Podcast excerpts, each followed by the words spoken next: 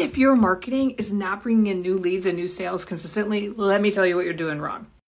Most likely, it's one of two things either you're not sharing your story or your messaging is unclear.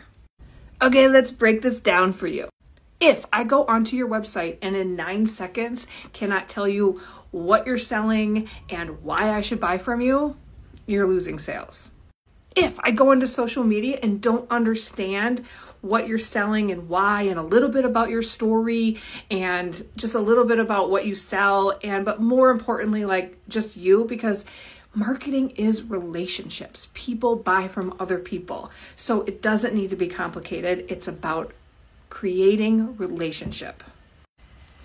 Get your story together, get your messaging right, and those sales will come in. And if you need any sort of help, click the link. I am here to help you and help you transform your story into amazing content. Shortcast Club